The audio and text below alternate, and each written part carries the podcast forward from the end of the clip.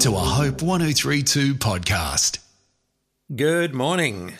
I'm John North, and every weekday morning I share with you something out of God's Word because God wants to speak to you personally. There's not just truth in here for sort of everybody. It's not general truth. It's not like an encyclopedia of spiritual truth. God's Holy Spirit is at work in your life. And He wants to take what God has put in the Bible and make it specific to you. And don't be surprised if today God says something specifically to you, because that's how He works. Each weekday morning, we listen to God.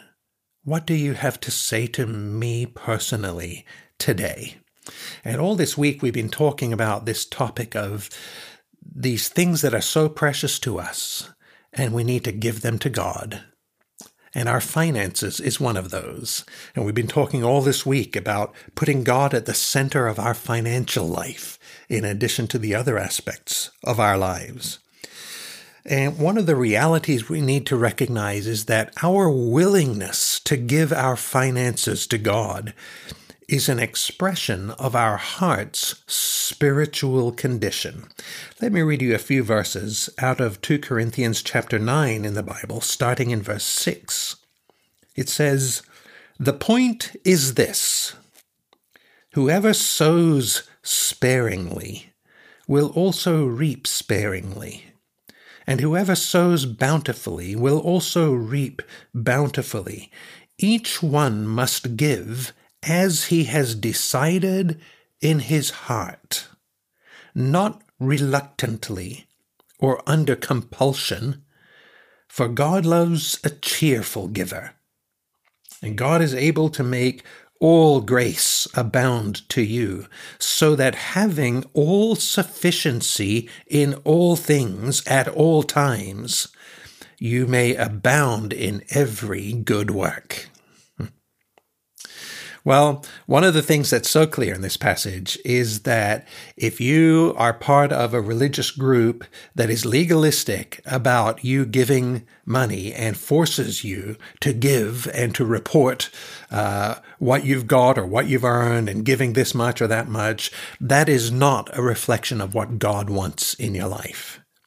Each one must give as he has decided in his heart, not reluctantly or under compulsion. It is not from God if people are treating you like that in whatever religious group you're a part of. For God loves a cheerful giver. But what that does say, it tells us be careful of groups that are like that.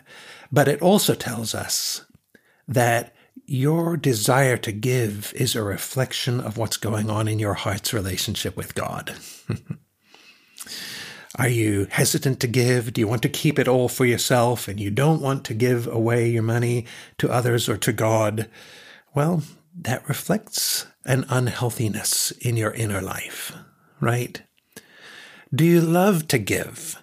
and to give to God because you know everything you have has come from Him and because your heart beats with the same things that His heart beats about. People coming to know Jesus Christ, being freed from so much junk in their lives. Uh, uh, the passion that God has for the poor and for the needy and for the people who are being unjustly treated, for those who are in slavery and uh, um, abused in different ways.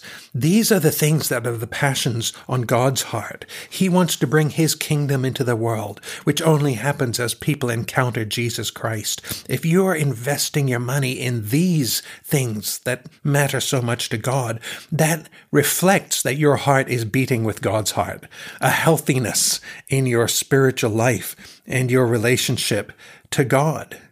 Your giving reflects, number one, your values, right? Because everything we do, every choice we make, it's just an expression of our values. If you only spend your money on yourself and the things you want, well, that tells what you value the most in life, right? If you look for ways to give your money to God and to the things that matter to God, that also reflects your values. The second thing your money expresses is your love for God. Who's first in your life? Yourself or God? well, how you spend your money is one of the things that expresses that. So I just encourage you give freely of your heart to God. Give freely of your finances to God. Put Him first in your life. I'm John North. Hope 1032. Thanks for listening.